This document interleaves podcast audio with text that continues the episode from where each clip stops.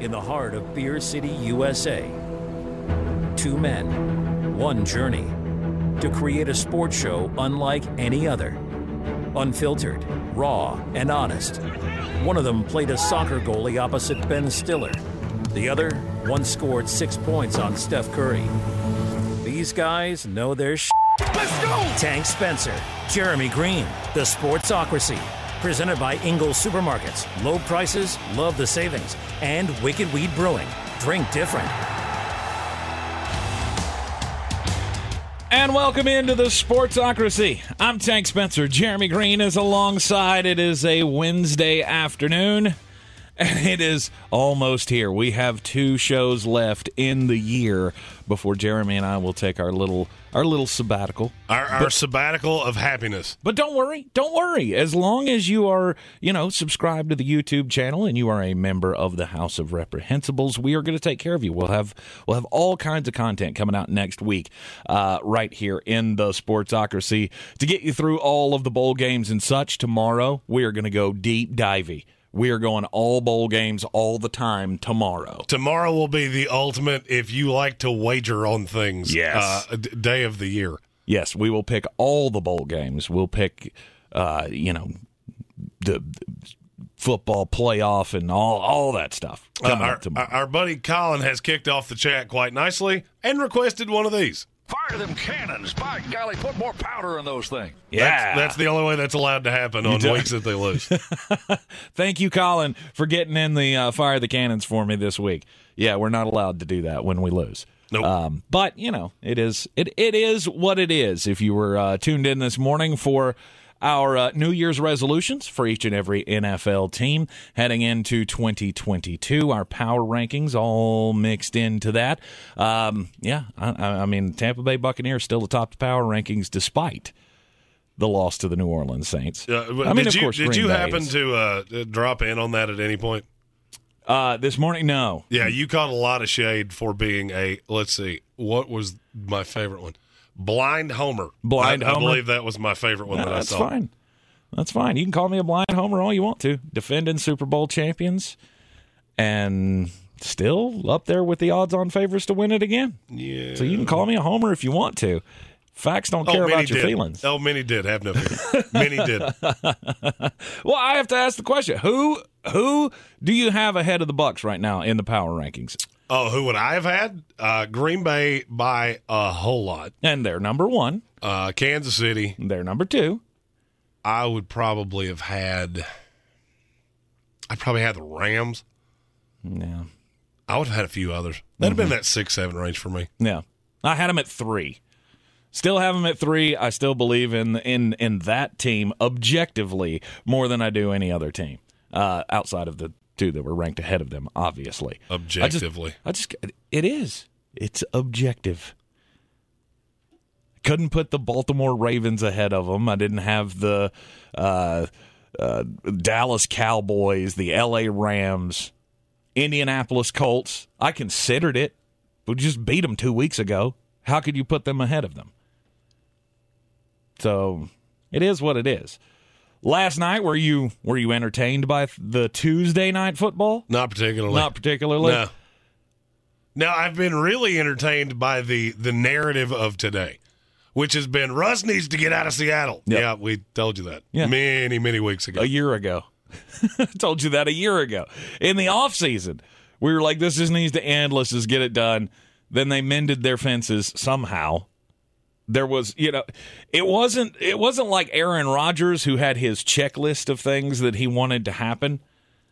Mm, but you knew the checklist. You knew the things that Seattle needed to take care of to make Russ happy, and they didn't do any of them. They didn't do anything to make Russell more set up for success this year than he was previously. Still has no offensive line. Defense is still horrible. Mm, What, what are you going to do? And now the fact that he missed a couple of games with the with the finger in, injury, had to have surgery and all of that. Now everybody's asking the question: Is is Russ done? Something is wrong with Russ. Well, the, what's What wrong with it? Russ is how bad the team around him is. He's played 11 games this year. Do you realize he's only broken 60 in terms of QBR three times all year? Last night Mm-hmm. That's he was bad. absolutely dreadful. Yeah, I, mean, absolutely dreadful. I mean, underthrowing his receivers and, and, and missing wide open receivers, uh, and not just not missing them throwing the ball, just missing seeing that they're wide open. I mean, there were three different occasions last night. DK Metcalf had everybody on the defense beat, and he just didn't get him the ball. I don't know if he doesn't have faith that he can't sling it that far anymore. oh no! By the end of it, he was just chucking it up and uh, hoping for the best. Right. He has no faith in anyone around him outside of DK Metcalf. Mm-hmm. Uh, Tyler Lockett didn't play last night. Uh, You look at some of those other receivers; some of them don't look, look like they don't belong in the league. Right. This is just one of those times that you can see the writing on the wall. I feel like it's better for all of you. Mm-hmm. And if Pete Carroll is the coach of that team next year, I will be stunned. I, will do well. not see how a 70 year old coach is signing up for the level of I mean, because this is more rebuild than people think. I asked somebody this on Twitter last night. Name the five best players for the Seattle Seahawks. Oh gosh, Russell Wilson. Yep. DK Metcalf. Yep. Tyler Lockett. Yep. Jordyn Brooks. That was that was my five. He, and Carlos Dunlap was my four. Ah. And he's a part time player. yeah, yeah. I was going to struggle to come up with that fifth that one. bad. It's when you get to the next five. All right, that starts with Jamal Adams, and then what? Yeah, Bobby Wagner, who's 806 years old. right. By the time you get to 10, you're like, ah, Gerald Everett. There's no talent on that team whatsoever. They're exactly what I told you they were going to be a year ago. I just buried them a year early. Mm-hmm. You did. You cannot draft that poorly for that long and it not catch you. Mm-hmm. I think a divorce is necessary. I mean, we all nobody likes that term. No, I, I mean, except for Jeremy. He's done it so many times that. Yeah, You get one of those. All right. sorry. No, I mean, I mean, nobody likes nobody likes that. Nobody likes to see relationships break up and all of that. But it is a cold, hard fact of life that sometimes divorces are necessary in order for this familial unit to continue and be civil. We we have to separate. We have to we have to go our separate ways. And I would say that we're at that stage with the Seattle Seahawks. Like it's time for mommy and daddy to sit down and have a discussion. And we can't be together anymore. No, I mean, this is, it's gotten, they're, how many teams do you legitimately think are less talented than they are in the NFL? Ooh, I'd say just a handful. Say five or six, maybe. four. Okay. You Jacksonville, Yep. Detroit, Yep. Texans, Jets. That's Texas it. Jets, that's it. That's it. Giants? The Giants have more talent than they do. Well, that's true. There's no doubt they have more individually, talent. individually, yeah, they have more talent than they do. They just can't put it together as a team. Yeah. Okay. the Chicago That's Bears, bad. they have talent all over the place. They do. This team is bad. And you look at it now with Paul Allen passing away a few years ago. Now his sister runs the team. Mm-hmm. People ask a lot how much does ownership really matter? Look at the Seahawks. I can't remember the sister's name off the top of my head. It's very obvious that she does not care. It's like Genie or something. Something like that. Something like that. Yeah. It is very obvious she doesn't care. Mm-hmm. Paul Allen would have been making moves at the deadline. We're not going to be this bad. Now it looks like a complete franchise that no one cares. Yeah. Which is sad to think. Uh, and now Seattle has uh, clinched for the first time in Russell Wilson's career a losing record. And some people look at it and go, well, it's been a hell of a run. Why are we saying split this thing up after one tumultuous year? It's not just one tumultuous year, though. No, it's This been, has been a this downfall. has been Russell Wilson taking this team on his back and leading them to far better heights than they ever could have been. And now he's a 33 year old quarterback. Mm-hmm.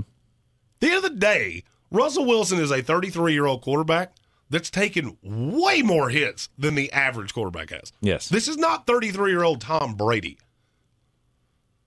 And I kind of revert back to Lamar Jackson, Josh Allen.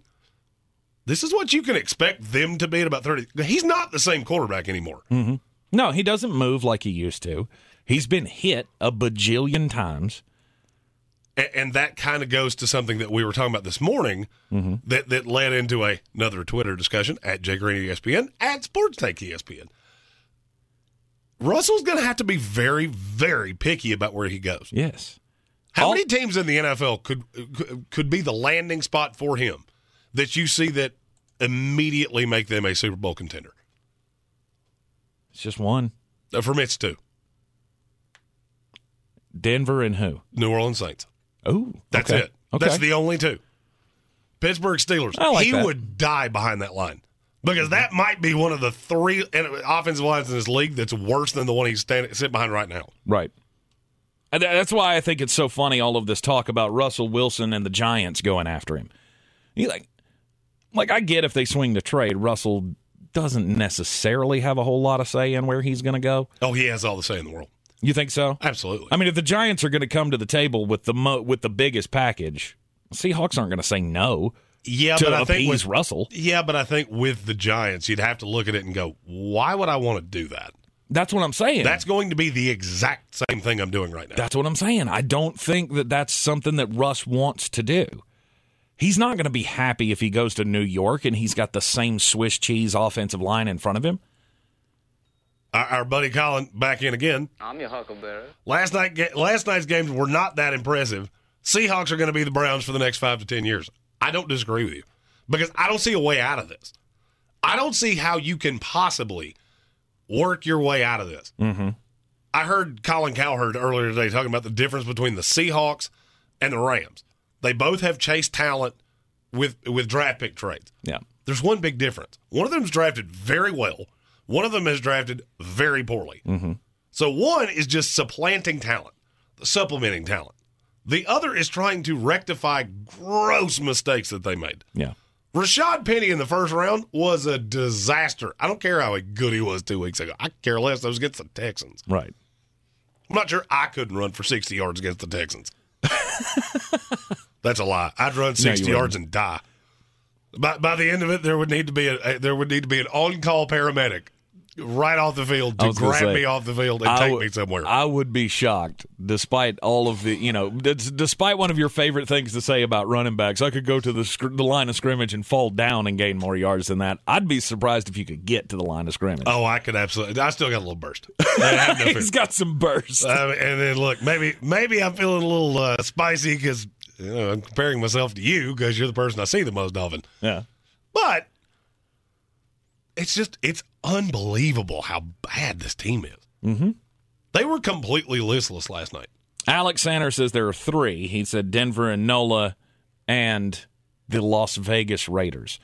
The thing about the Raiders is though, I don't I don't think that's necessarily an upgrade. And that might surprise people coming from me, but I don't necessarily see Russell Wilson as an upgrade, a huge upgrade, I will say, over Derek Carr. He certainly hasn't been this year. No. If you get the same Russell Wilson in in Vegas that you've gotten this year, and Derek Carr just stays who he is, it's not that different. Right. Legacy wise, there's no contest. Of course, Russell Wilson is way better than Derek Carr ever thought about being in his legacy. Mm, but right now, I'm gonna I'm gonna ride with Derek Carr. Oh, I'm I'm totally fine with that. Yeah. And there's another team in the NFL that has, we'll call it a fun quarterback situation Okay. that we're going to talk about later in this uh, in this show. Mm-hmm. Another team we saw last night that cost me a boatload. Thank you, San Diego State, because if it wasn't for San Diego State, uh, last night would have gone terribly, badly for me. Yeah, yeah. yeah. Oh, I didn't even check. How did that? Uh, I don't even remember what the line was in the beat Well, the I Chief. was that well, was, I was two and zero in the. I, I was I was two and zero in the um, Ram Seahawks game. I was zero and two in the football team Eagles. Right. I that don't was a re- what 10 point was the line we picked Oh it? no! Did I did I do it? You won. yeah! You won. Ba, ba, ba, da, ba, ba. when we locked in our picks, it was 11. It was eleven, I had that number in my head for some reason. and it was ten, and so you win, and that is that's the first time you've won in a while. I believe that means I've made three games up on you this week. That's uh let's see here, You- Which means if if memory serves me, that means you have but but just a one game lead on me going into the last three weeks of the season. Uh, Slow. I think I got a two game lead on you. Oh, did I only make up two this week? I think you only made up two Yeah, this week. That's fine. That's that's half of the deficit in one week. I believe we'll be just fine. Yeah. Uh, yeah, I still got a two game lead on you. And the Chief, you tied the Chief. Four and three this week in the games that we differed on. I was two and five. Youch. I hadn't had a week like that in a while. Yeah, that's not good. Well, That's- anyhow. You remember that line that I said, hubris comes shortly before the fall? yeah, I've been waiting for this week for some time. yeah, it's gonna come. It's gonna come back. Because you know that thing Dave's been doing of, "Oh, I got to make up games. I could very easily see this getting in your head. Like, ah, I got it. and I'm gonna start doing dumb stuff. Is that what you're saying? Yeah, we do have to pick those games tomorrow. Yes. Yes, we, We do. don't, ha- we don't have another show. no. Although we could record that and put it up Friday. Or we could do that on tomorrow's morning show. Or we could talk about this when there aren't microphones. This is true. This is true. We could talk about this when everybody's not listening on what the plan for the for for the uh, rest of the week is going to be. Now, uh, back to the main topic. Russell, is he cooked? I don't. I, I don't believe so. I, I don't- think I, I don't think he's an elite quarterback anymore. I don't believe he's irreparably damaged. My thing is, I, I still don't believe that he's completely 100%. And I think it has gotten stale, and I think it's gotten in his head of all of the losing that they have been doing. Fact or fiction? If you take out all of the personal things, all of the the whatever, Mm-hmm. of the three high end quarterbacks that could be available on the market this offseason, he's clearly three. Rodgers, Deshaun Watson, Russell Wilson. He is clearly, personal issues aside, Clearly three. he would clearly be the third most talented. I would agree with that. I don't even think it's debatable. And I, I don't, I don't know that I would have said that at the beginning of the year. Mm-hmm. I can tell you, I wouldn't have been this dogmatic about it. Right. I would say you're you're pretty spot on with that. I don't think at this point he can come in and fix a broken franchise. right. I think if if I look at a situation like Denver where you already have so many things in place, can he come in and be the stable force there? Yeah. But at the end of the day, he's the ninth or tenth best quarterback in this league at this point, Yeah. and I might be being generous on that. You're in the Sportsocracy here on ESPN Asheville. We are live in the Ingles studio. First hour of the show, always brought to you by Ingles. Low prices, love the savings. Happy birthday to uh, Melissa Lovell, by the way. yes. the uh, the marketing director of Ingles. I actually noticed someone's birthday, which should tell you just exactly how much she means to me, because I notice no one's birthdays ever. Yes. Uh, happy birthday to Mel. And uh, indeed, we will uh, we'll be back on the other side here for uh, our first of two 12 days of Christmas movie reviews. eh, yeah, you got me watching the the the claymation things. Mm-hmm. I have a big takeaway from one of these movies. Okay. Brace yourselves, folks. Yeah, if you I loved these like- movies as a child, you may not love what I'm getting ready to say. Jeremy's about to destroy Christmas once again. Up next, right here on ESPN Asheville. Here in Beer City, we take homegrown seriously. And since 2012, Wicked Weed Brewing has been pushing the boundaries of the industry. They've not only created staples like the Freak of Nature Double IPA, Lieutenant Dank, and Pernicious, but they also opened the first sour beer tap room on the East Coast. Wicked Weed has also supported our local community to the tune of $1.6 million with the Beers That Build program. Visit one of their four locations, schedule a brewery tour, or place an order for pickup or delivery. WickedWeedBrewing.com. Sounds like someone needs to sing a Christmas carol. No way. Best way to spread Christmas cheer is singing loud for all to hear. You'll shoot your eye out, kid. People were human beings to him, but to you, a warped, frustrated old man, they're cattle. Well, in my book, he died a much richer man than you'll ever be. If you believe in this spirit thing, you, you the miracle will happen, and then you'll want it to happen again tomorrow. You won't be one of these that says Christmas is once a year and it's a fraud. It's not. It can happen every day. You just gotta want that feeling. It's time for another 12 Days of Christmas movie reviews by the Genji Ninji. Uh, he hates movies. I he, do. He loves Christmas, but he hates everything that goes around Christmas. Uh, That's like not The movies and the music. Oh, the music's terrible. oh, some of the songs you have played over the course of the last 24 days, 20, yeah, 24 days, Yeah. have been absolutely terrible. And you've even played some that I've never heard before. Mm-hmm. I love Christmas music. I love it Oh. all. I love the classics. I, would love, love to know why music. I've heard the same three songs over and over again. Okay. During the Monday night game, the Mm-hmm. it was the I guess it was the second one, the ESPN one. They played "Rocking Around the Christmas Tree" about forty six times. Yeah. They played it over, and you like you know there's other songs, right? It's the only upbeat Markedly one, better ones, actually. It's, it's the only upbeat one, though. Wasn't good. Yeah. Anyway, so last night you sat down, you watched a couple of Christmas movies. I did. We'll, have do one this hour, one in the next hour. Yep. The first one was Rudolph the Red-Nosed Reindeer. Yes, this is the Rankin Bass claymation from 1970 something. It was from long ago. Yeah. There were two big takeaways I had from this movie. okay. One, Santa looked exactly like you if you had gotten sick and grown a very large beard. Okay. Because you'd have had to have lost a whale of weight. Because he was really thin for some reason. I couldn't figure that out. Because he's stressed. Knowing Santa as I do, Santa's always been a, a, a portly fella. Right. Hey, don't you remember the scene in the movie where, I- I where she's trying to give him cookies and he didn't want to eat because he's just he's stressed out. He's just Well, I mean, here's the thing. How stressed does Santa have to be to be that little? Like Santa hadn't been stressed for a week to lose that much weight. Look, the coronavirus hit the shop. They had to shut down for a couple of weeks, and and, and that gets you behind when you're when you're having to make toys for six billion people. The other thing I noticed was that iteration of Santa kind of a jerk. He was. He was kind of a jerk. He was. That's one thing that has always struck me about that is like how crass can Santa be to this newborn baby that has nothing to you know can't help the fact that he's got a red nose. He was so condescending and came down very hard on Donner. And now, I mean, we all know the story of Rudolph the Red-Nosed Reindeer. It's a very warm, fuzzy Christmas story. And, you know, it was fine. Mm-hmm. I, I've just learned I don't like claymation. I, I'm not a fan of it. It's.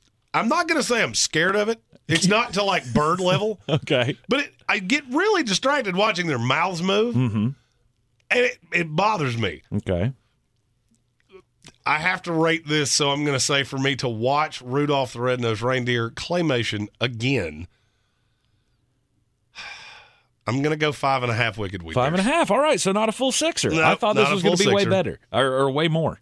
Oh, don't worry. We have another one We left. have another one that's coming. And I have a bone to pick with Mm-hmm. many of you that have comment on this show. We'll do that in the second hour. Uh, the uh, by the way, the Rankin Bass um, Rudolph the Red-Nosed Reindeer TV special originally aired in 1964, that makes sense. so it's it's very very old. They're Christmas classics, though. I mean, if you've been watching them since you were a kid, you have to watch them today. Uh, It's part of the to me, season. Bad Santa is a Christmas classic. Well, again, we've talked about how horrible your childhood was, and My childhood was know, fine. Were, uh, yeah. I mean, yeah. It just I had a great childhood. Santa always came. My mother was always you know, very doting. You know, things were always very, very good. I just okay. I never got like the hey, I'm going to watch this same movie because it's what we do. Oh, I have to. Have to. Every year. I have to watch all of those and It's a Wonderful Life. Well, I watched that one on Christmas. That is the one movie that I understand. That is a tradition. I'm behind my usual timeline. I've usually seen it about three times by now. But why? Because it gets better every time I see it. Well, that's not even kind of true, and I watch it every year.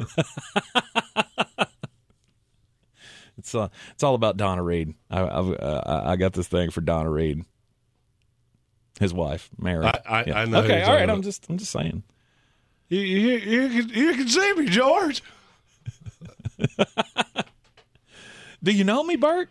Bert. I always Yeah. there's two movies that I always confuse him in. Mm-hmm. It's a Wonderful Life, and I don't know what the other one was. Yeah, I don't either. Somebody named Clarence in one of those movies. Somebody please Clarence was the angel's name. But that's in It's a Wonderful Life. Yes. I said that the other day, and you. I've been. This has been bothering me for two weeks. I said this two weeks ago, and you were like, "That's the wrong movie." No, it's not. No, it's not the wrong movie. It's the wrong line. When he comes back from, you know, seeing himself or seeing the world without him in it, he's talking to Bert, the cop, on the bridge. Again, I've seen this movie eight million times. I could As probably I. write you the screenplay. I just always sit on Christmas night, and by that time, okay, like think, okay, things get a little aggressive on Christmas. as as they do for a lot of people. You're you're you're not alone in that. There's some fun stories in that I can imagine.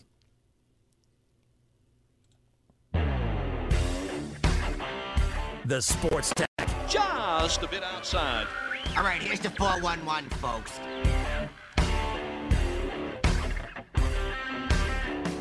And normally, this is not the place for you know um, just business type stories from the NFL, but I wanted to bring it up here because I didn't know where else we would fit it into today's show. As coming up in the next hour, we are going to talk about the year in review, just the biggest things that have happened over the year, just kind of a look back. Because I mentioned to Jeremy, um, Hideki Matsuyama, he won the, Masters. Masters in like 2012, right? Yeah, I, uh, you said it was eight months ago, and I don't, I don't believe you. That's not physically seems like possible. that was forever ago. So we're gonna, kind of do this year in review thing coming up to uh, coming up in the second hour, since tomorrow's show is going to be you know full in bowl season preview.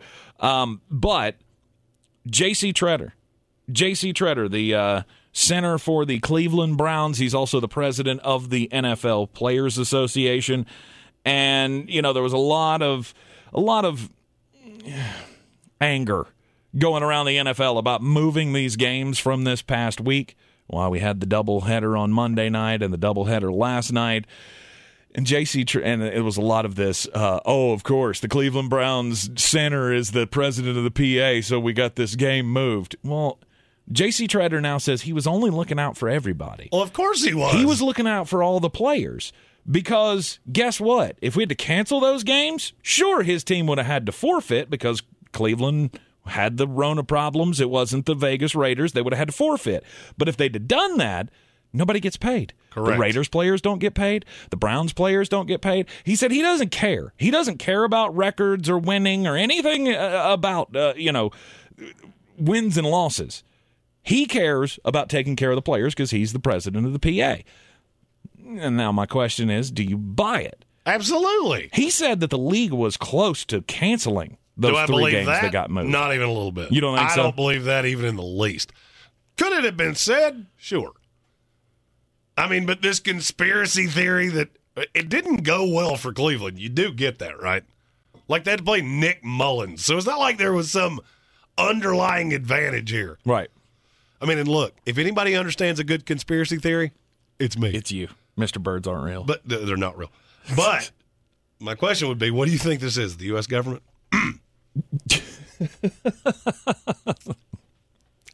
So he says the NFL was close to canceling the three games, and it was only that at the behest of him and the players' union that they got the games postponed at least so they could get the games in this week.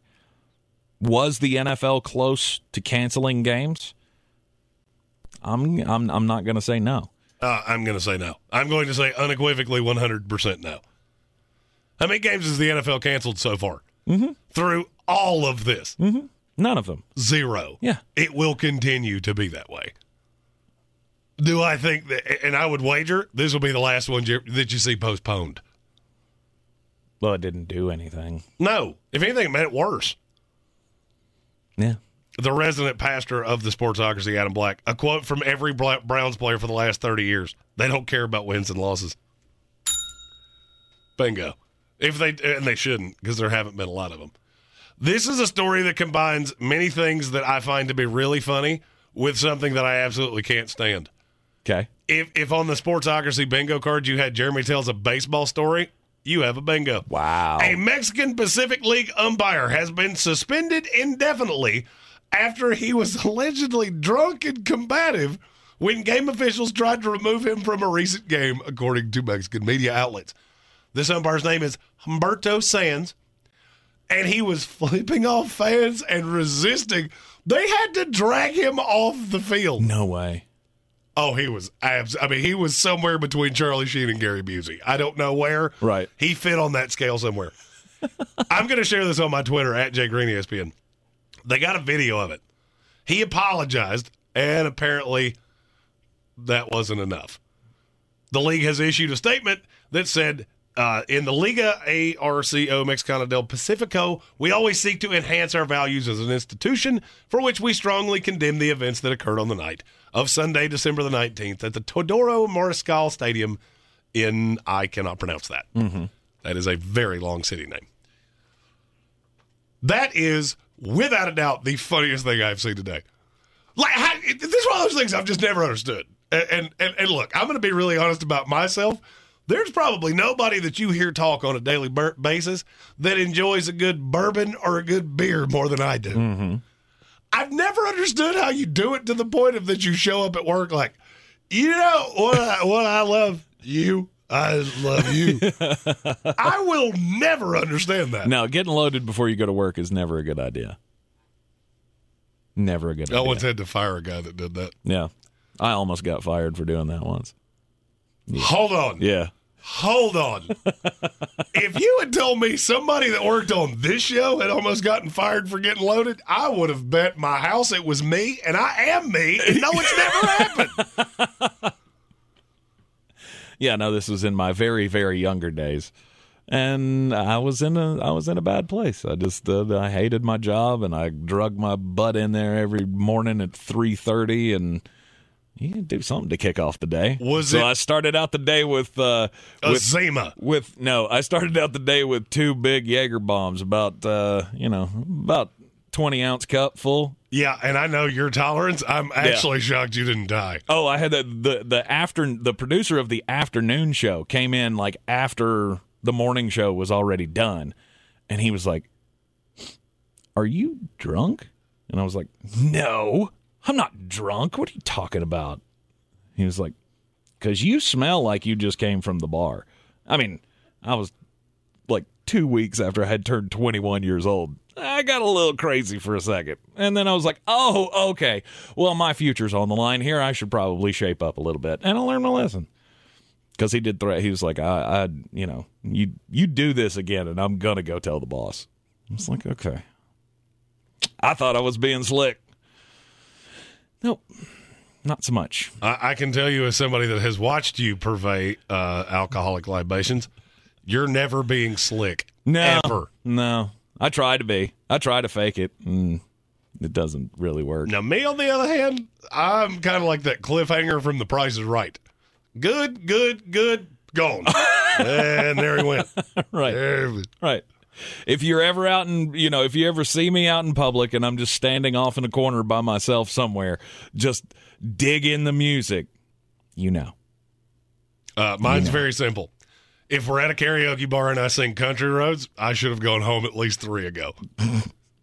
That's my rule, and That's I've good to stuck to it for years, and it's pretty much always worked for me. Good to know. Good to know. Um, all right. Anyway, yeah, uh, that's uh, that's you know we put that in the past. We don't do that kind of thing anymore. Uh, ex- well, except for the Biflora incident, and that was Bye, Floor. if you don't know what that's all about, I went to a I went to a uh, picnic at uh, at Jeremy's house, and I wound up saying goodbye to his bathroom floor Yeah. Because I because I tried to hang in with HWA, and that's never a good thing. No. Not for somebody No, that doesn't have any tol- any tolerance. Because No. I would be willing to wager she would drink every listener we have under the bar. Uh, yeah. I, I would agree with that. She's fun. You're going to be seeing more of uh, Hot Wife Amy coming up uh, in the new year. January 4th, our first show of the new year. That's right. That's right. As we uh, make some changes here in the sportsocracy. You'll be seeing a lot of me over the break, too, because I've got to figure out how her new camera works. Ah, We will have her on, she will be featured on screen. Yes. Uh, and her camera is different than the other two. And I have to figure out A, how to plug it in, and B, how to make it work. Mm-hmm. That's my Christmas. that's your Christmas. Okay, let's see here. I'm just I'm just looking at the comments to see if I've uh, if I've missed anything. Oh, Cole Beasley, Cole Beasley's calling out the NFL. He's tested positive, and he says it's all because of the rules that that he tested positive. I didn't realize that he had uh, disabled his Twitter account. Wouldn't you? After all of the, I, I mean, heck, you disabled yours. Uh, no, I have never disabled my Twitter. No, what'd you do? I Cut off disabled the ability messages. for people to message me. That's what you did. You get enough messages that are in the same vein, eventually you go, heard. You didn't love what I said. Right. Oh, well. What do you need it for? I would encourage more people to shut down their Twitters. What do you need it for? I've always been convinced that if Twitter was real life, we would just carry around bats and we would Mm-hmm. challenge each other to duels at all given times. Oh, 100%. I mean, some people in real life try to have the same conversation in the same tone. Nobody that ever you does that to art- me. No. Nobody ever Nobody- does that to me in person. Very few people do that to to anybody. You don't talk to people the same way in person that you do on social media. But you should. No, I'm going to say you shouldn't because Well, that's how you end up and with fights Well, and here's day. my theory: if you're if you're saying something to someone online that you wouldn't say to their face, you're doing online wrong. No, that's exactly how you do it online. See, it was intended to be this great thing where we can just share ideas and we can talk about, uh, you know, talk about our lives and talk about important topics and be respectful to each other. At least that that's what I feel like was the the impetus of all of this. And everybody's like, "Yeah, it's a good idea." And then we immediately got on there and we all became the worst versions of ourselves.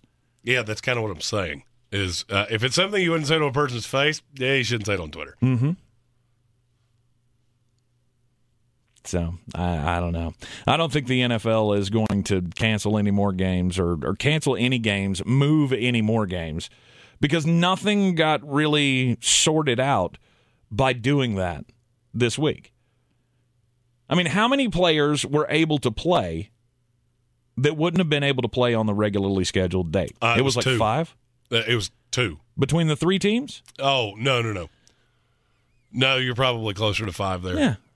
And I know Washington had a slew of guys that would have been able. Here's the, the, the if you really want to know how ridiculous this is, uh, just hear what I'm getting ready to say. Nick Sirianni, who coached the game last night, surrounded by players, tested positive this morning. Mm-hmm. Oh, but I'm sure he caught it in his sleep. I fully believe you. I really do. Oh yeah, strap in. That's coming. The Philadelphia Eagles wave of coronavirus cases. That's coming. What is the league going to do about it? Trudge on. It's the Yeah, one I'm- thing that they've done since this entire thing started. I, I'm a big fan of can we make Adam Silver the commissioner of the world?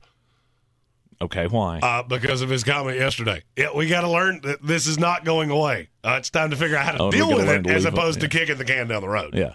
We got to learn to live with it. Teams got to do what they got to do to get on the court, although the NBA is the one that's canceling games They're not canceling them, postponing. or postponing them, excuse me. well, see, the, the NBA has an ability to do that. The NFL doesn't. True. You can move that to some other random night in the Well, season. here's the thing: the NBA could just they could just give somebody a win and a loss, and there'd probably be 14 people that went, "Oh wait, when did that game I happen?" don't, I don't think too many people we did care. this for a living, and if you told me, "Hey, the Hornets played the Bulls on Wednesday last week," yeah, I don't remember it, but I'm going to take your word for Sure they did. Sure they did. But this uh, you know, maybe silver linings here. You're seeing some you're seeing some old names come back into the league. Have you seen this? No. Joe Johnson's coming back. Oh, Yeah. Joe Johnson's coming back, and so is Lance Stephenson. who signed Lance Stephenson? And Let me see. why? Uh, That sounds like an Atlanta Hawks thing. I have not seen this. If you're watching on YouTube, you can literally see that it. He's dumbfounded. Uh, I saw the. I, I, saw know the, headline Hawks have ago. some form of remember. Yeah, the. Hawks. That's Yeah. I'm not even. Why am I not even a little The? Atlanta surprised? Hawks have signed Lance Stephenson to a 10 day contract. And then today, somebody else signed Joe Johnson. That was the Boston Celtics. There I did see that one. There you go. Yeah. You do what you can to get the games in, to make sure that make sure that the games get played.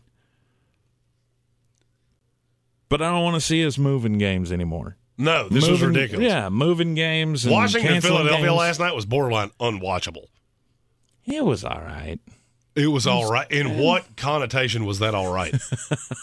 when Jalen Hurts feels emboldened to throw what felt like 58 deep balls, mm-hmm. that should tell you the secondary for this team you're playing is killed. Is not good. And meanwhile, Jalen wasn't that good. He was He's okay. he was fine. I just, Jalen Hurts is one of those players that I look at the narrative on him, mm-hmm. and it's really funny that the narrative on him never lines up with what I see. Okay. When people get down on him, it's when I start to go, well, I mean, he's not that bad. But then when the media narrative is, oh, he's the quarterback of the future, okay, let's let's calm down on that. Let's hold off.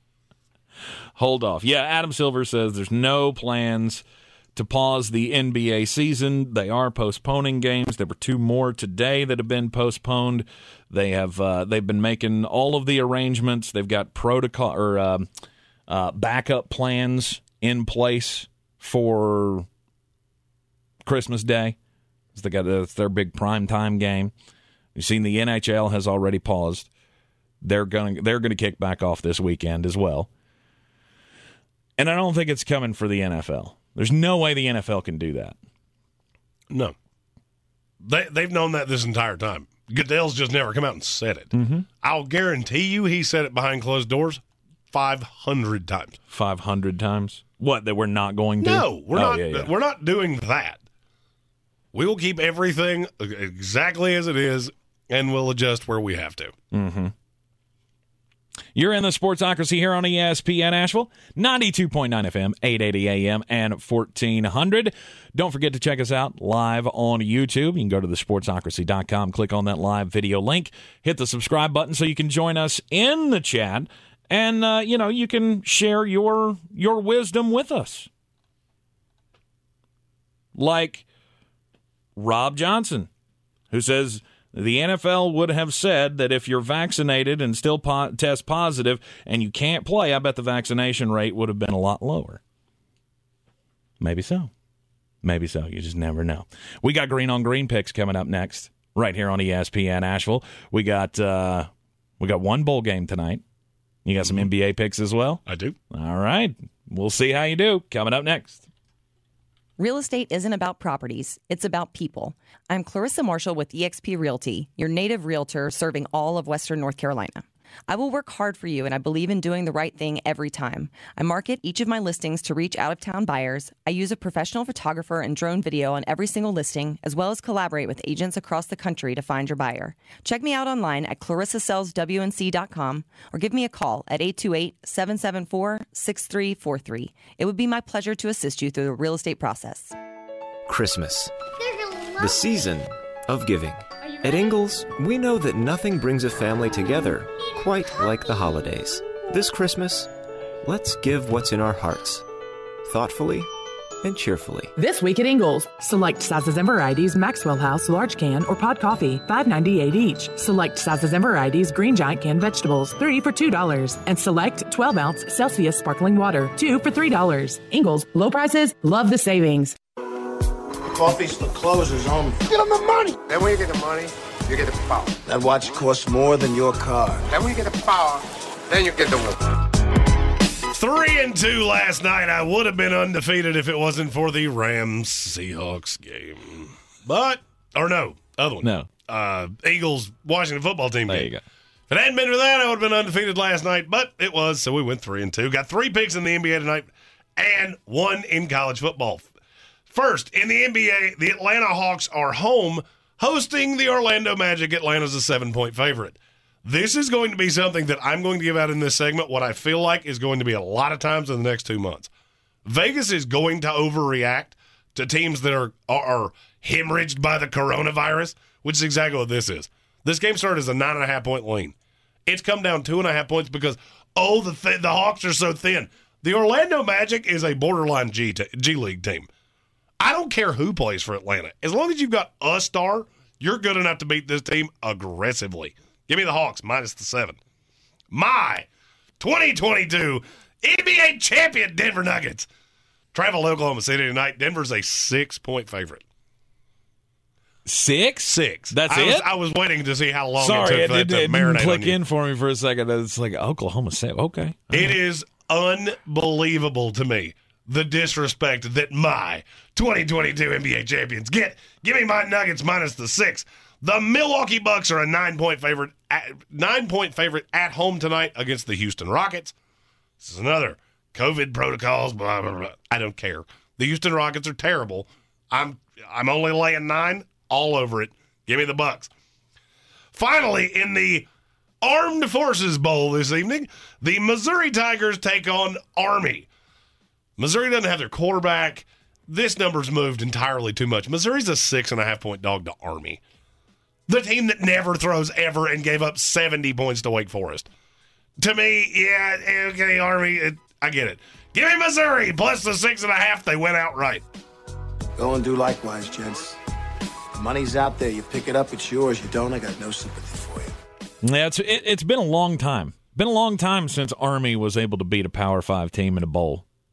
It was like 1985. Well, people overreact to uh, well, the, the offense is so different. I get that, but their defense is not good. That that line's moved, I think, four solid points since it debuted. Mm-hmm. I mean, I, I'm not sitting here telling you that Missouri's a great team. They're still an SEC team, Right. that was at least competitive. Uh, I do I do love bowl season because of the unpredictability of it all. You just you never know. And and now I think it's made it even it's made it even harder now that you don't know who's going to play and who's not going to play in any of these games. How about the monkey knife fight? You ready for that? First time ever a college football monkey knife fight. All right, go to monkeyknifefight.com, create your account today for daily fantasy sports props fun. All you got to do is go to monkeyknifefight.com, create your account. When you make your initial deposit and use our promo code TANK, T A N K, they will match your initial deposit up to $50 and they will also give you a $5 free play which you can use on this first ever college football pick on this show. I am playing the more or less 3x multiplier between Missouri and Army. I will go more than 170 and a half passing yards for Missouri backup quarterback Brady Cook and more than 55 and a half for Christian Anderson. 55 and a half. 55 and a half. Wow. They throw about four times a game. But those do tend to be big throws when they do because they catch you so off guard. I think Army will be behind. To me, this is free money. Mm-hmm. This is free money. If you agree with me and you think Missouri's going to win this game, this is free money. And it will take your $10 buy in and turn it into a $30 prize. I mean, Army lost to Navy for goodness sakes, and now people think You that they're can't going to put lose that much into that because it's a rivalry game. yeah, I just but Navy's not good. Ah, they were competitive. They're Mhm. very disciplined. Missouri is very not disciplined. Shocker of shockers, However- one of the military academies, very disciplined. Well, they all are. Who's shocked? Have you seen this news? Your boyfriend or your former boyfriend, I guess, he might play this weekend. Matt Rhule says Sam Darnold will play this weekend against the Tampa Bay Buccaneers at Bank of America Stadium. Cam Newton's still starting the game, but we might see Sam Darnold. He has been cleared for contact. So, but so Cam's going to start. Yes. But you might see Sam Darnold. Mm-hmm. He says he will play. He didn't say he might play. He said he will play. I feel like at some point, Matt Rhule has taken a blow to the head that we don't know about because everything he says gets dumber and dumber and dumber by the day. You do realize that nobody in the NFL does this for a reason, right? These cute little PJ Walkers say it. Nobody does that for a very specific reason mm-hmm. because it's really dumb. Well, at this point, you're not. I mean, you don't have anything to play for. So, if you actually believe that there is any rational path that Cam Newton has more of a future with this team than the next three games, you need to have your head examined. mm-hmm. oh, and there's a lot And I would address that directly to Matt Rhule. I have seen a lot of that too on the Twitter sphere. It's kind of surprising to me. Uh, I had thought everybody had come off of this, oh, Cam Newton's still a thing after how badly he's played. But I'm still seeing a lot of, oh, this is so disrespectful to Cam. This could be his, could be his last game. Yeah, and you better hope it's his last game. Yeah, because if because there's not a coach with an IQ above salad dressing that thinks that this has been a that this has worked nicely. no, it's been an absolute disaster. But you know, uh, Sam Darnold being cleared for uh, for contact that that means at least we can take a step toward the next chapter of the Carolina Panthers. Uh, in the next hour, we've got two super chats to get to. I'm your huckleberry. Okay. And the year in review. That's right. All coming up next, right here on ESPN Asheville. He's a degenerate gambler. You are a smelly pirate hooker. And he's cheaper than oxygen. He's useless. But somehow, they make it work. Jeremy Greene, Tank Spencer. There's no holding back in the sportsocracy. Presented by Ingles Supermarkets and Wicked Weed Brewing. And welcome back in to the Ingles studio here on ESPN Asheville. 92.9 FM, 880 AM, 1400. The Sportsocracy heard everywhere on the iHeartRadio app, seen everywhere on YouTube. Just go to the thesportsocracy.com, click on that live video link, join us in the chat. You got to subscribe to the channel to do that. Share it out with your friends as well. That's not a requirement, but I mean, it should be. If you're a good friend, you will share this out with all of your other friends. And just tell them, you know, this is the thing we do. This is It's a what thing, we do. It's, a- it's a thing we do from uh, three to five. Starting in the new year, three to six. Yes, it's going to be a the- whole lot of With fun. the uncensored five to six hour yes. on YouTube exclusively. Yeah. Uh, of course, we've had this split schedule over the last uh, year and a half. Which I'm going to be honest with you. Now that we've gotten to this point, there may not be anything I've done in my entire life that makes less sense than that. Oh, then having a 10 o'clock morning show for an hour and then taking a three hour break and then doing a two hour radio show. Uh, yeah, and you know who else has figured that same thing out? Virtually every person that's ever done it. Mm-hmm. If you think about all the people that have done this over the years, whether it's Stephen A. Smith, Colin Cowherd, uh, Dan Patrick did it at one point, Mike Greenberg, they virtually all figured out, hey, this is entirely too much work. Exactly. Uh, you're doing everything twice, and that doesn't make a whole lot of sense. So now, uh, in the new year, we are going to have the afternoon show from 3 to 5 right here on ESPN Asheville. And then there will be an uncensored third hour directly following the radio show on the YouTube channel. So, I mean, if you're if you're just on the YouTube channel, you don't have to go anywhere.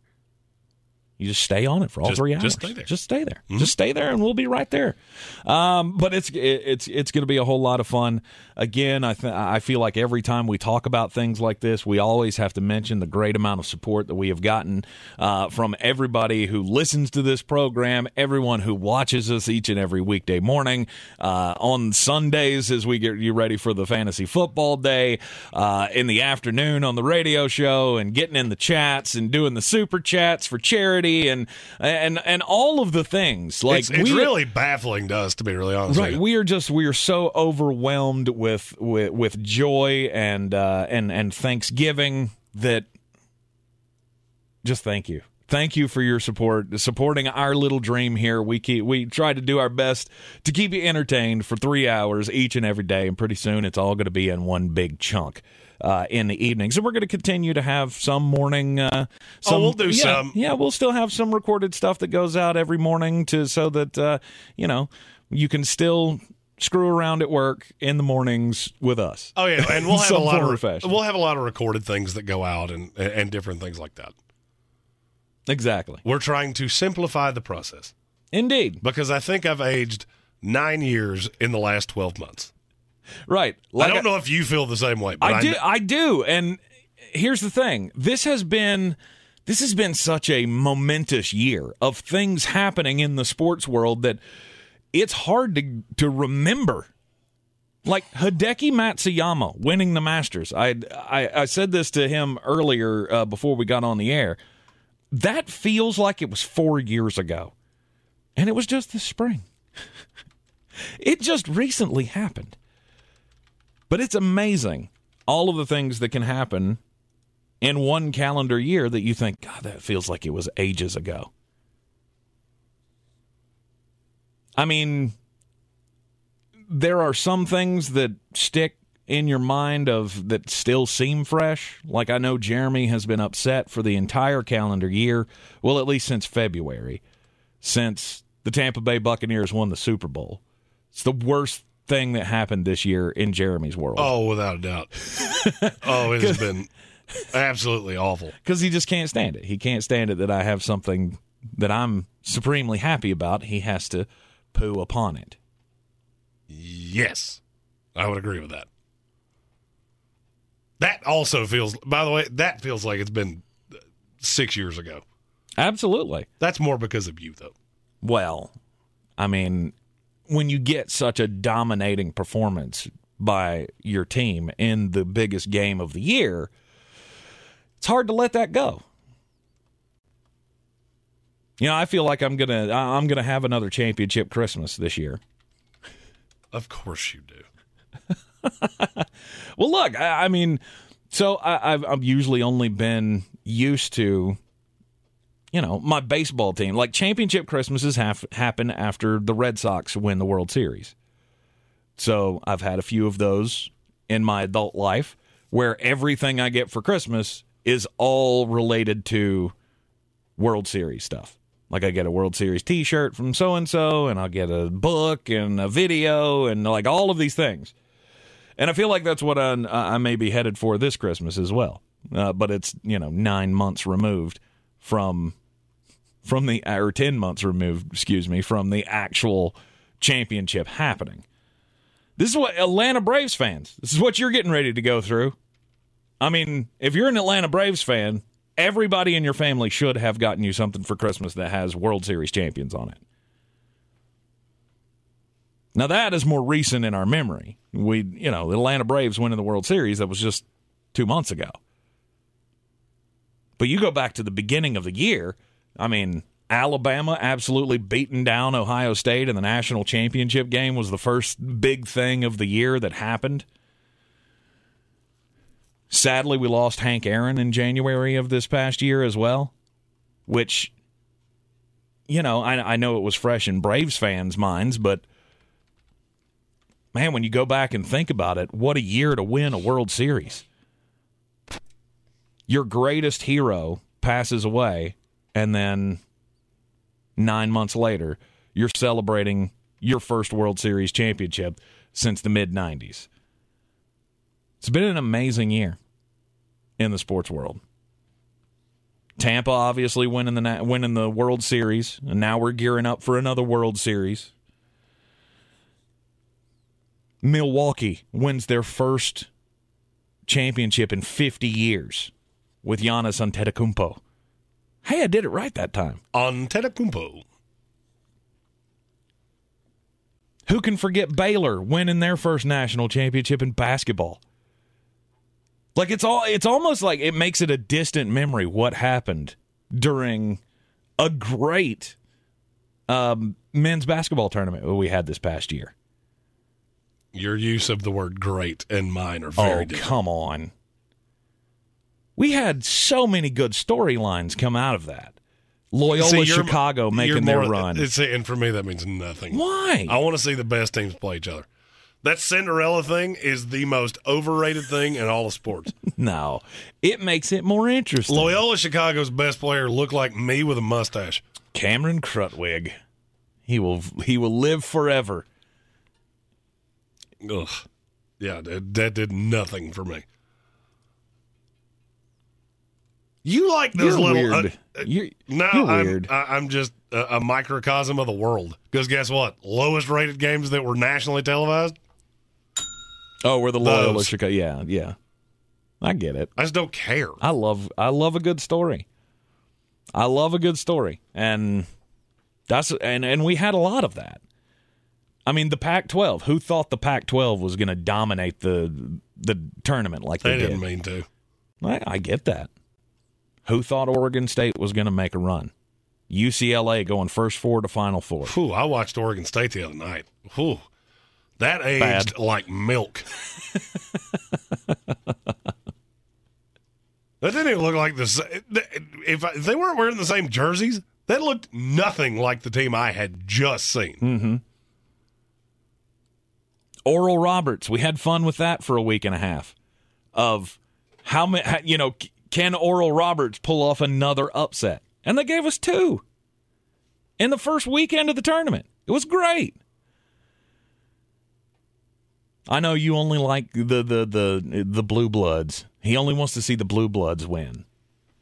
It's I think not- that's what makes March. Not that. I think that's what makes makes March great is getting to see these other teams win games against teams that they're not supposed to be. Yeah, and that's I hear that and then nobody watches it. And I'm I just I don't understand. Okay, that makes it great, then why don't you consume it? That Oral Roberts game against Arkansas, the rating was terrible. Now, And- granted, it was on TBS, but still, it was Right. terrible even for TBS ratings during that same tournament. And see that see maybe I'm the weird one. Maybe I'm the weird one because I think that that was a game that I watched more of than any of the other games. Because I want I want to see if it can happen. I'm always a fan of the underdog until it until it affects my team. Yeah, I'm not. Like every other year, I'm all about the underdogs. The year that George Mason beat Carolina in the tournament, I shut it down. Like I I hate everything. yeah, those are just th- those do nothing for me. Yeah. But you had a great national championship game with Gonzaga and Baylor. We all thought Gonzaga was going to be unstoppable. And then they got slaughtered. Yeah, they did. Yeah, that was not that. Also, a very strange use of the word "great." That game was over in four minutes. In four minutes, they were down by fifteen in the first four minutes. I understand that. It never got closer than that. mm-hmm. That's one of those games I watched the entire thing, going, "What am I watching right now?" I also had a irresponsibly large wager on Gonzaga. Mm-hmm. So that probably didn't help anything. No, no, it doesn't. Um, but Baylor, again, that was a team that I was personally invested in because we had a former UNC Asheville player on that team, MaCio Teague, and and the rest of the Baylor Bears getting the win in the uh, in the championship. Seems like a distant memory today. Just because there's so much to consume. What was your favorite? Wh- wh- who who is your champion of the year? Like, what was the championship that was won this year that you go, now that was a statement? And and this is going to be a weird answer because we don't talk as much about this on this show. Mm-hmm. In the new year, we'll be branching not necessarily into new things. You can still rest assured you're probably not going to get breakdowns of the Mets bullpen on this show. No. You're going to get more food things. You're going to get more movie things, more sports things. I feel like golf had a phenomenal year. It did. I feel like golf had the best year of any sport. Okay. So, what was the championship moment? I could honestly say any of the majors. Any of them. Any of them. Okay. They were all fantastic. They were. They were all close. Unfortunately, And that's one of Louis the only Oosthuizen won none of them. That's not surprising. I'm just saying. If you've wagered on golf for any period of time, you are not surprised by that in the least. Right, which I haven't. Uh, everybody knows I'm new to the golf game. This was my uh, this was my first year getting into the PGA. Carried over from last fall when it was the only thing that was on to watch. I mean, I would have to say Collin Morikawa was probably the the biggest moment of the year. Oh, mine was in my opinion. Mine was Phil. Phil winning it close. as the old the the oldest guy to win a major at 50 years old, winning the PGA Championship. I just feel like there was a yeah, but on every sport.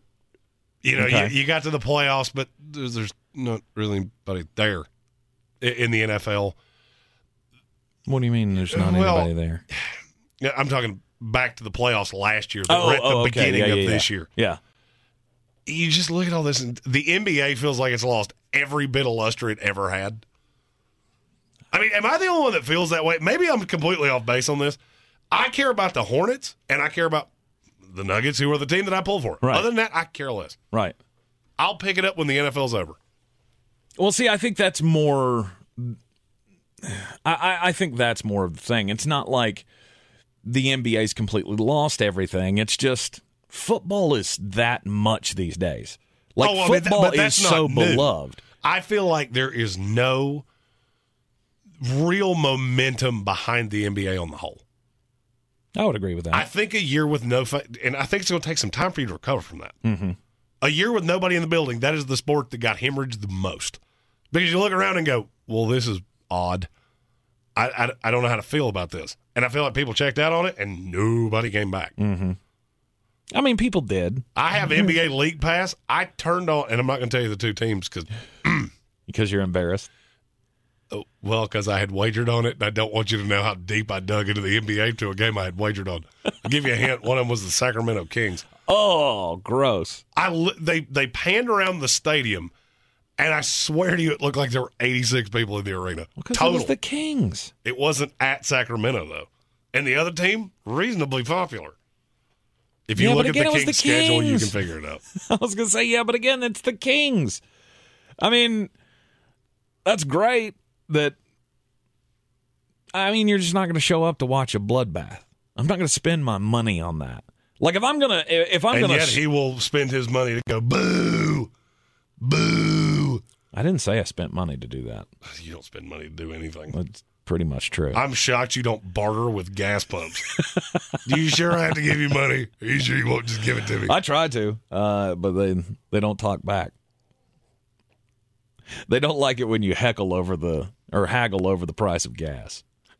No, I mean, I mean, I just I'm not spending my money to go to that. Like the other day, I'll use for example, um, Florida State. Y'all played some lower level team, Lipscomb. Lipscomb. Y'all played Lipscomb the other night, and I saw a highlight from that team. There was from that game. There were six people in the building. Well, I'm going to be real honest with you. That's been a Florida State staple Sure. in games like that for many years. Sure, but I'm saying this is a team that, you know, in the last few years, you you pulled in a lot of fans. No, we have. This has also been a bad start to the year. But here's the thing, I don't, I, I'm not interested. I'm not interested to go to that game. That's, I don't that's one of the that. things that I'll be honest with you. Over the last, one of my big takeaways of the year is I've long heard about your your sports tree Mm-hmm. and the things that you consume. I feel like there are more things to consume in sports right now than there have ever been that are overly consumable. Okay. Like I, I mentioned with golf, I, I think college basketball at times is more consumable than it's ever been. Mm-hmm. The NFL, college football, those are givens. Right. But it's almost funny to me. Just think about this show in general. We steer more into movies and, and things like that now than we ever have before. Mm-hmm. I, somebody in our Discord once said, "This is more. th- This is as much a pop culture show as it is a sports show." Yeah, it kind of is. And I'm not gonna lie, I'm not averse to that I'm not either. because the Jake Pauls of the world have broken boxing for me, and I can do that with a litany of other sports. There's a reason we have no politics on the door. I have no interest in anything like that, and neither do you. Mm-hmm. No. And then you get into these sideshow, yard barker, carnival attractions like Jake Paul. I have no interest in that either. Mm-hmm. Somebody else wants to talk about that? Good on you. I'll talk about Phil winning the PGA or Collin Morikawa or Hideki Matsuyama until I'm blue in the face. Right. But all this other sideshow nonsense, I'm out. That was one of my biggest takeaways of the year. Mm-hmm. Is how mu- is how weird the consumption of what people will consume is to me at this point.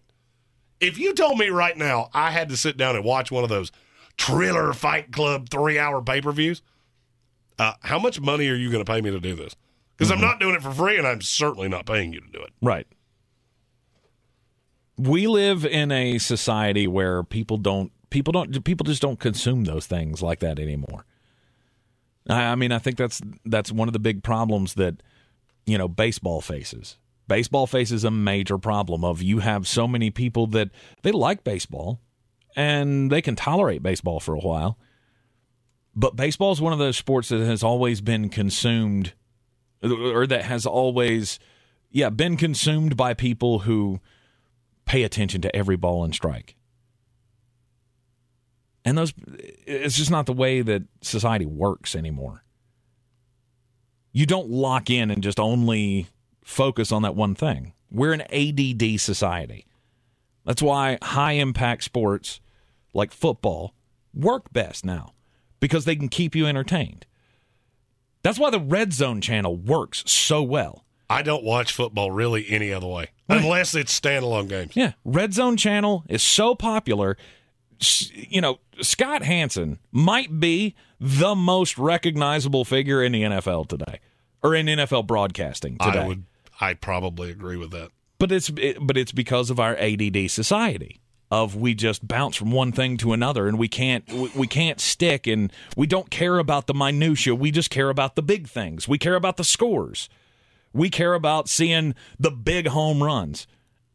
And if you got a game that ain't, you know, nobody scored in six innings, nobody cares.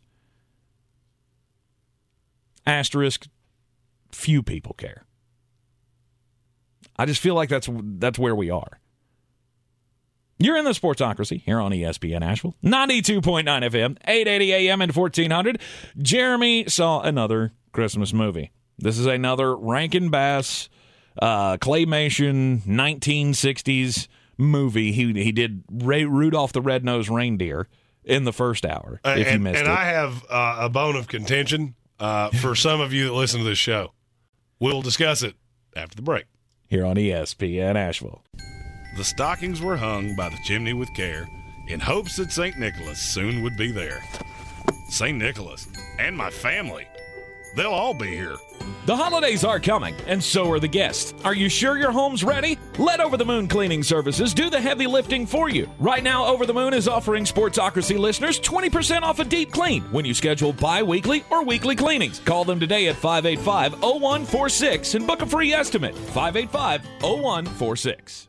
I believe real estate isn't about properties, it's about people. I am Clarissa Marshall with eXp Realty, serving all of Western North Carolina. Navigating the home buying and selling journey can feel overwhelming at times, and that's why having an agent who cares about you and your needs is key. I'm a native of Western North Carolina, and I close over a home a week. I'm an expert in the market, pricing my sellers correctly to net you the most money, and working as a skilled negotiator for my buyers. Please give me a call today at 828 774 6343 to set up a complimentary market analysis.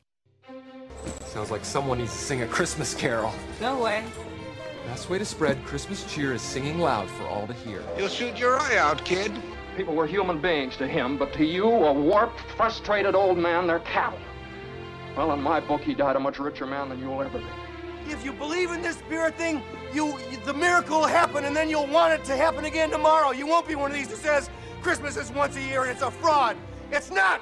It can happen every day. You just gotta want that feeling. All you got to do, Jeremy, is want that feeling. Oh, I have a feeling Yeah. uh, after th- th- this particular movie that I watched, and it's a lot of anger. Uh, another 12 days of Christmas movie reviews by one Flostradamus, Jeremy Greene. He has seen two of the Rankin Bass claymation movies that I gave him. He did Rudolph the Red-Nosed Reindeer in the first hour, and last night you also watched The Year Without a Santa Claus. I did. Uh, which uh, I had two takeaways from this one too. Yeah. A, I didn't know it was going to be a borderline musical Mm-hmm. because that stupid song has been stuck in my head since about eleven o'clock last night. Which one? The the The Snow Miser song? yes. I'm Mr. Snow. Yeah. Uh, it's been. I'm Mr. White Christmas. I'm Mr. Ten Below. yeah that Yeah, one. I like It- that It's awful. Uh, you would like that song. Of course I do. I love all Christmas music. Here's my other takeaway. I have long been compared to a character in this movie. Oh, the I Heat nev- Miser. I never actually knew what he looked like. I do not look like that. there is nothing about me that looks if like you that. if you took the hair and flipped it on its chin and put a backwards cap on it, you would look like him. I am. I, I don't like this comparison, not even a little bit. and now that I've seen the movie and I know uh, what all that's about, I got. I got. We're going to turn this into Festivus. I got a lot of problems with you people. He's got the airing of grievances coming your way. yeah. Anybody that's compared me to that, we have a problem. See, Yukon Cornelius, that that might be that might have been a better one. does not look like that stupid character from that movie.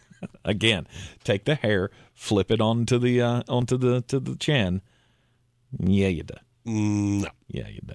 It was fine. Especially It- when it you've had a few drinks and that nose turns red. It was very, it was very Christmassy. Santa Yes. wakes up with uh, he's got a sickness. He's got cold. Rona, yeah. yeah, he, it's, it's something, and and things go sideways. Mm-hmm. Ah, that one I'm going to rate it the same thing I did the last one, five and a half. Five and a half. I would have probably liked it much more if I'd have seen it when I was oh I don't know 12, Mm-hmm. like most people. hmm Watching it in your 30s, I couldn't get away from the heat miser. Oh, just I was mad. so angry that uh, that is who you keep comparing me to. Right. I do still maintain that Tank looks exactly like a, a Santa Claus in Rudolph the Ra- Red-Nosed Reindeer. Mm-hmm.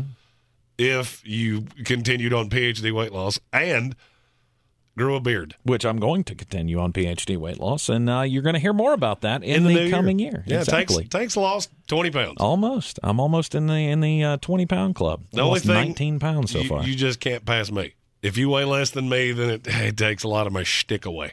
Well, they t- you know they did the smart thing, and they told Jeremy, "You you got a little bit of a sniffle. Don't come in here today." Yeah, stay away. Um, so I don't know. I don't really know where I am, but uh, I- I'll, I'll tell you in the, in the new year. right. Because I feel like I'm catching up. I feel like I'm I'm starting to catch you. Well, you were like 70 pounds behind me in the first place. Oh, stop that! It wasn't even that kind. we were we were closer than you wanted it to be.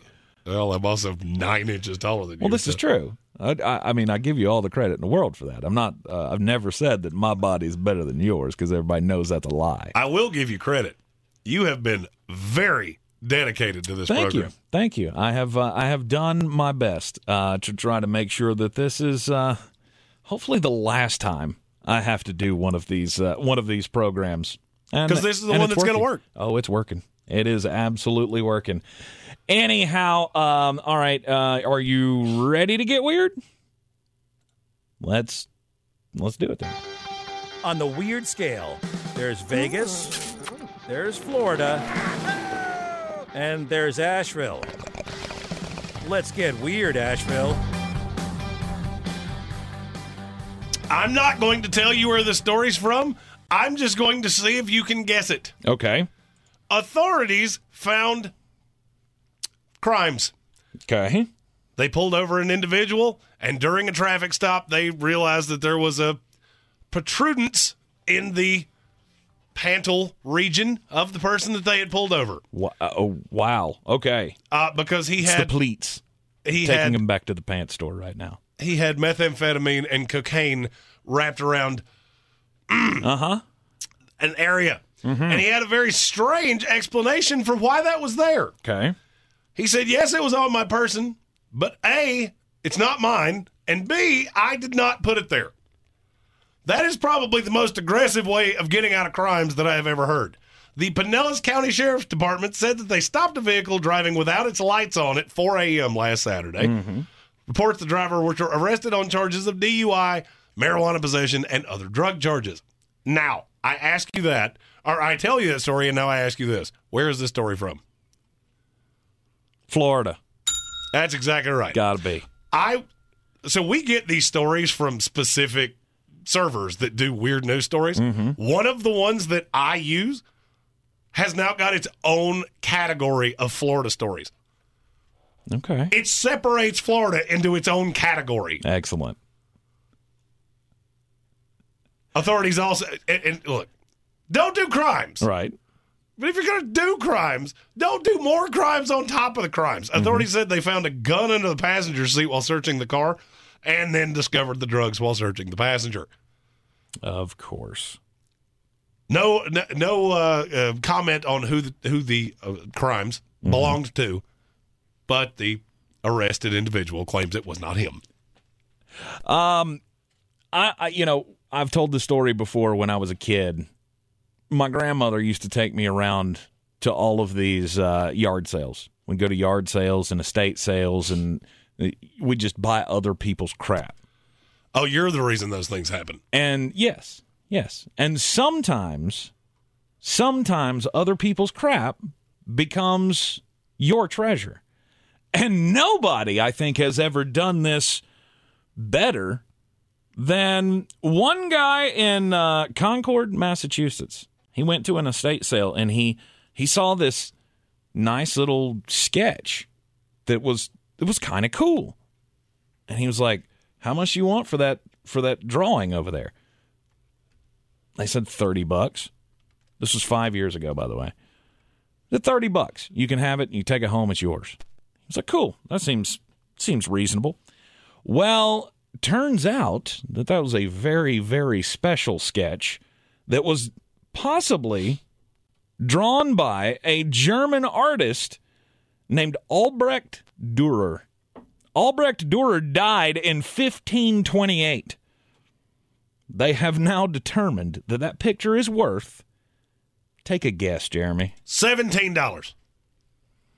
Seven billion dollars. Not quite that much. Four hundred and forty-seven million dollars. Uh, I'm going to start guessing these high. the way you guess what I yeah, ask you. you're, you're you're you're a little too high on that one. Um, it's worth fifty.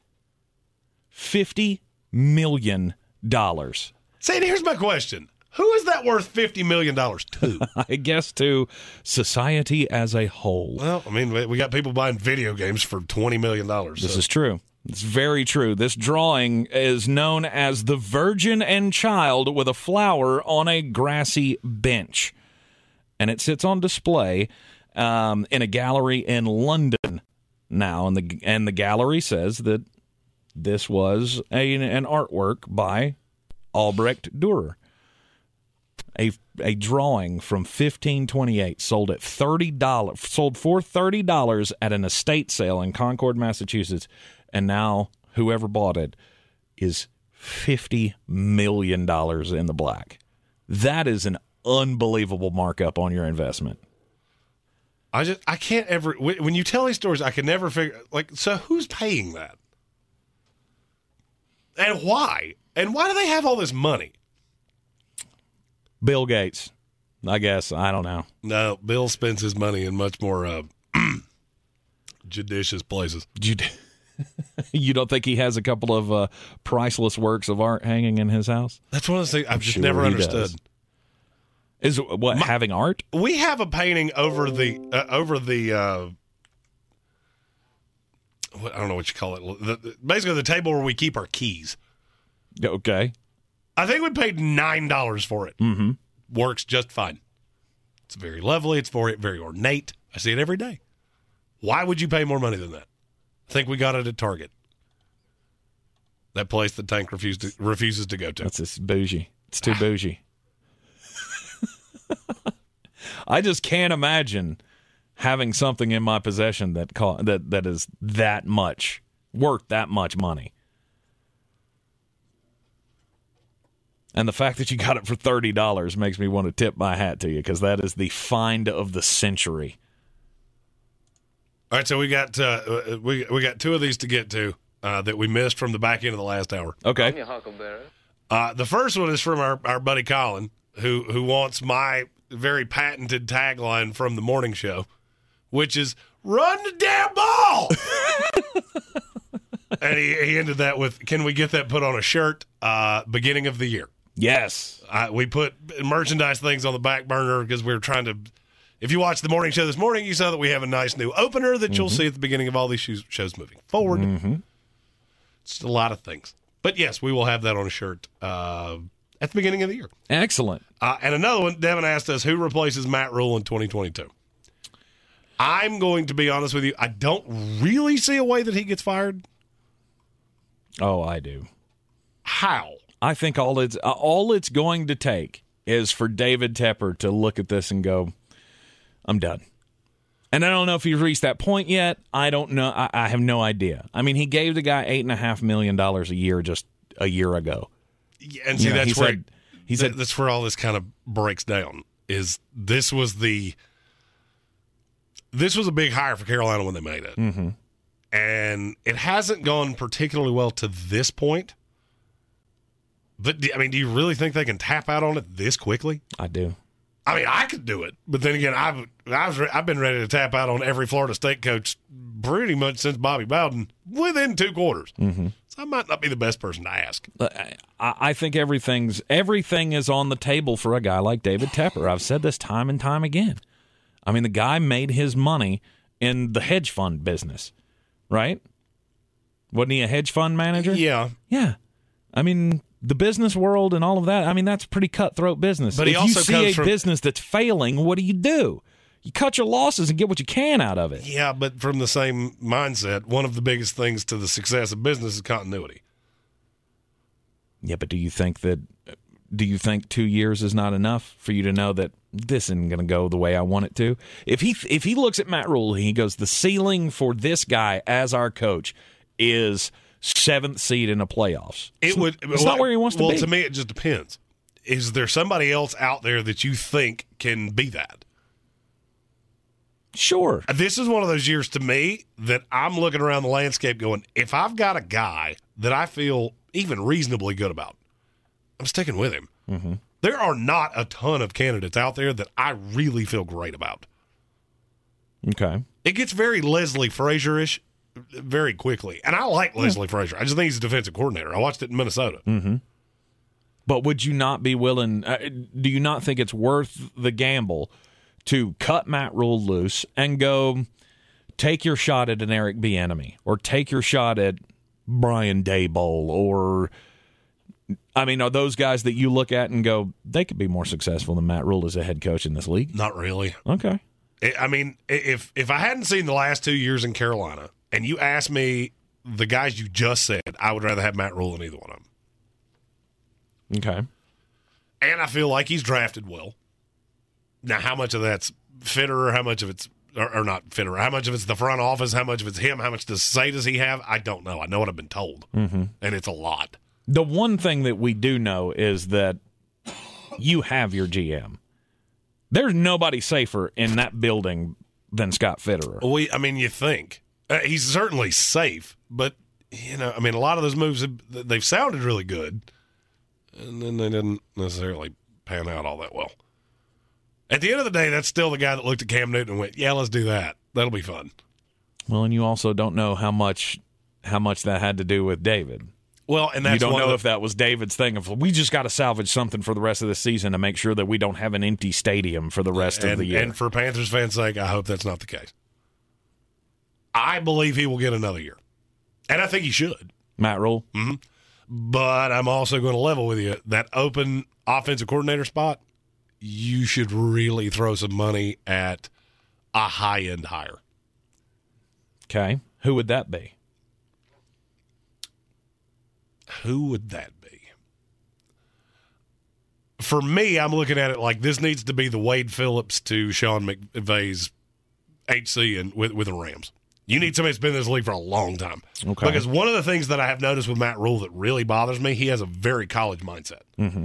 This two quarterback thing, that's complete nonsense. The rest of the league is laughing at you over this because it doesn't make any sense. But it works in college. Well, it doesn't work here. And that's one of the things that college guys fall into all the time Mm-hmm.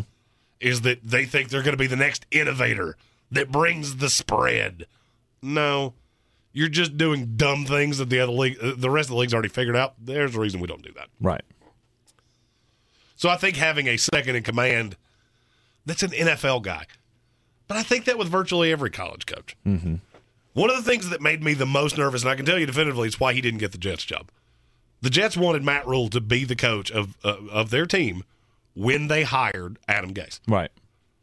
The reason he didn't get the job is because he told them who he wanted on his staff, and they looked around and they went, "That's all college guys. Right. We don't want you to have all college guys." Even Urban Meyer, who I have killed on this show, still had Darrell Bevell, still had Brian Schottenheimer. Look at the staff for Carolina. There's virtually no pro guys on that staff. Mm-hmm. And I feel like some of these things that happen, there's a reason for that. You need that guy. That would be my bigger question. All right, let's just pencil in that you keep Rhule. Who can you bring in to run that same kind of offense that you were wanting to run with Joe Brady that can be, for lack of a better term, the adult in the room? Mhm. The guy that's been there before. Doug Pederson. I mean, I, I feel like you said that kind of tongue in cheek, but I don't hate it. No, I didn't say that tongue in cheek, but I also don't feel like he's a guy that I think he's a head coach. I, think he feels like he's a head coach, and Oh, he I'm would sure he take a head coach way. job. Well, I'm sure he feels that way. But do you think you think uh, David Tepper could come to him and say, "Hey, I want you to be our offensive coordinator"? Depends on when you decide to do it. Mm-hmm. I feel like Doug Pederson will interview for practically every job that's open, and he'll be a finalist for maybe one of them, and he'll get passed over. So it's a question of do you want to wait for the opportunity, or do you want to go somewhere that you might be able to reinvigorate your Right. brand? Work your way back Now, the question the is, would he rather just sit at home? That's entirely possible. mm-hmm. I feel, and, and this kind of goes to the Eric Bieniemy thing too. I feel like assistants of Andy Reid have been devalued. Okay, I could see that. After the Matt Nagy thing, of course. After I the Matt that just Nagy that, thing? that that's the one that sticks out in my mind. After the Matt Nagy thing, after the uh, the deal with Pederson in Philadelphia, Mm-hmm. Yeah, Doug he won- Pederson acted a lot more like Andy Reid behind the scenes than people even know. Mm-hmm. He thought because he was that he played in the league and then he won a Super Bowl, he became very entitled. And so, you know, it sounds a little weird that he would take that. I could see path to it. Yeah. If your goal is to get back into coaching in this league, you're gonna have to take something. I don't think you're gonna be gifted a head coaching job. I mean, I know he interviewed for a couple last year after he got fired by Philadelphia, but I never really felt like he was a front runner for any of them. Right. But somebody like that, I, I feel, I, I fully believe that you need somebody like that. JT Money says Jay Gruden. And I'm going to be honest with you, you're not Really? gonna, you're not going to like what I'm getting ready to say. Mm-hmm. Matt Nagy probably wouldn't be a bad choice either. As an offensive coordinator? I mean, is the offense something that you're really invigorated by? No. I mean, at least he's been a coach. Mm-hmm. I'm more looking at guys that are going to get fired. Bad thing is, most of the guys that are going to get fired are defensive guys. I also just don't see I don't see David Tepper bringing in a loser. And I think that's that that is going to hang on Matt Nagy of you're a loser. We've seen what happened in Chicago. And he's I a, and I don't he's a loser as a one. Uh, But my argument to that would be so was Wade Phillips. Mhm. Wade Phillips was a terrible head coach. He's Mhm. a great coordinator. If you go into it with that mindset, you're doomed from the outset. Right. Because here's the thing most winners, they're not going to take that job. Most winners, because they're going to be looking Right. for head coaching jobs. Or Right. they've already got a job. Which to me would be would would play more into Matt Rhule gets fired and he goes and gets a winner who wants that job. Yes, and, and that's the thing. I can't get I can't get to the point where he gets fired. Right. You're in the Sportsocracy here on ESPN Asheville for the last time in 2021. It is time for something to chew on. Brought to you by Ingles Markets. Here's Caleb Peak. Cowboys and Washington football team, and the Cowboys. It's a BYOB affair. Bring your own benches. They brought their own benches. I don't know if they drove it out on Jerry's bus, Put it put it the overhead underneath, or flew it out, but Cowboys brought their benches. So Washington football team fans will see the star. This is Chew on That, brought to you by Ingles Markets. Low prices, love the savings.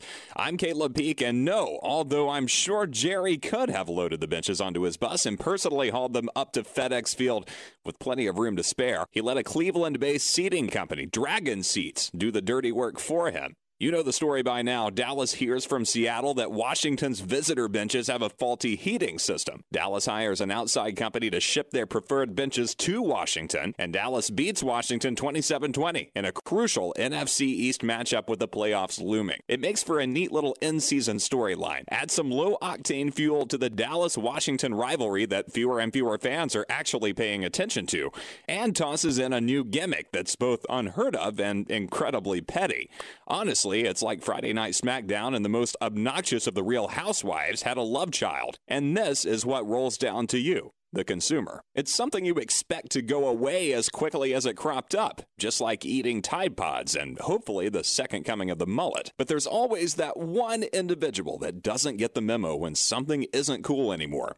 This time, that individual is the Washington football team, especially when the game Washington brought their own benches to was a gimmick in and of itself. Gamesmanship, Riverboat Ron called it after the Dallas incident. All part of the mind games people like to play. But before you go and pull a stunt like that, as a part of just the third Tuesday night game in 11 seasons, with a 6 and 7 club that's down not one, but two quarterbacks, as an organization that can't remember a time when the front office wasn't in turmoil in some fashion, you've got to take a moment and think like a high school sophomore. Can I pull this off? For Dallas, it was a matter of necessity that, to quote USA Today's Mike D. Sykes, turned into a flex. For the record, the boys didn't even order team logos on their benches. That was just added value tossed in by Dragon Seats. For the football team, it was about taking something that should have died on the vine as a one off novelty and trying to make it a thing, like some kind of weird bad boy rebranding scheme. Like, pay no attention to the fact that we destroyed the careers of both RG3 and Dwayne Haskins only to have to trot out Taylor Heinicke and Kyle Allen on a good week. Never mind the mediocre record and our inability to defend our home turf. We brought our benches on the road. Visitor ticket sales are going to go through the roof. Here's the thing. I understand that Washington's working with a COVID depleted roster right now. Not having either QB1 or QB2 who have handled all your meaningful reps, all those two minute drills at practice, is a huge problem. It puts you way behind the eight ball as far as game planning is concerned. But neither Heinicke nor Allen were lining up on the defensive side of the ball. The Philly offense is congealing at just the right time, and for all the star power that Nick Sirianni's got to work with, he's got to be most proud of his power back, Miles Sanders, for dicing up the Washington front seven for 7.3 yards a pop and 131 hard fought yards on 18 carries. And with Sanders there to keep the Washington defensive front honest, Jalen Hurts had all day to get settled in and settled down. 20 of 26 with 334 yards of all purpose offense and three total touchdowns is usually the box score of a winning quarterback. And it certainly was last night.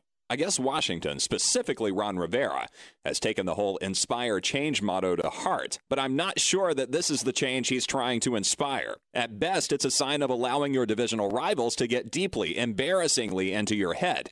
At worst, it's a sign of a franchise with deeply misplaced priorities. But then again, this is a franchise that's also been mentioned in the same sentence with FBI in recent months. So at this point, it's safe to say things are out of control. At this point, the only change that's being inspired in D.C. will be a change in leadership after Christmas. By the way, Merry Christmas and Happy New Year to you and yours. I'm Caleb Peak. That's something to chew on. Here in Beer City, we take homegrown seriously. And since 2012, Wicked Weed Brewing has been pushing the boundaries of the industry. They've not only created staples like the Freak of Nature Double IPA, Lieutenant Dank, and Pernicious, but they also opened the first sour beer tap room on the East Coast. Wicked Weed has also supported our local community to the tune of $1.6 million with the Beers That Build program.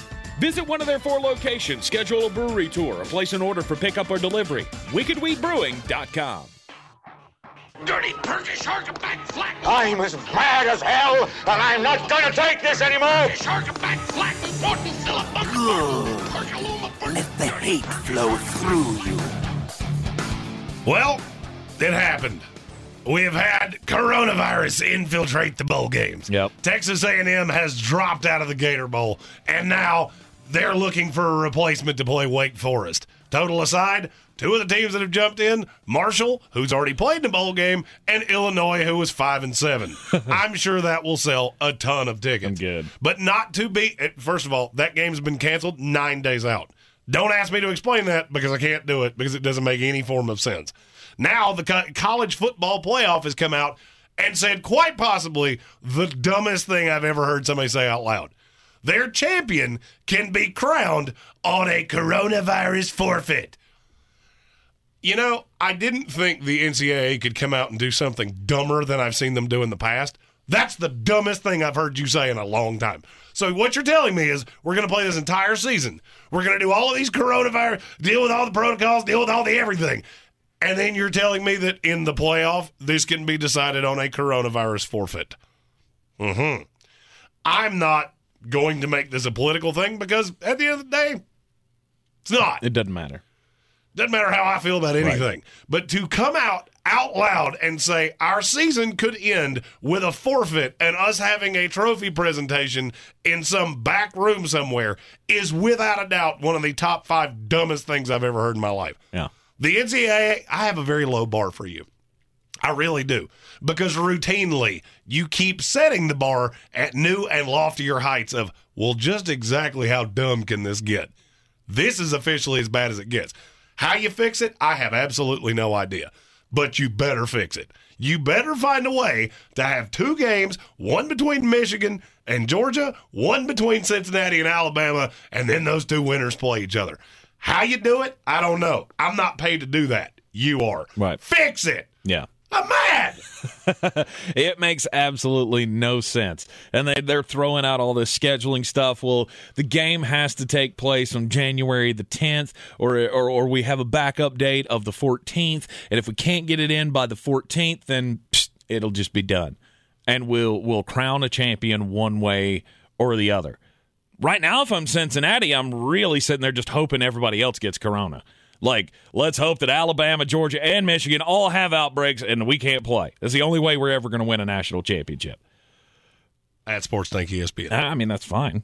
Uh, you know, you can argue with me all you want to, but I think the dumbest thing that I have heard uh, probably this year on national sports radio was Mel Kiper saying that Cincinnati's going to beat Alabama in the playoff.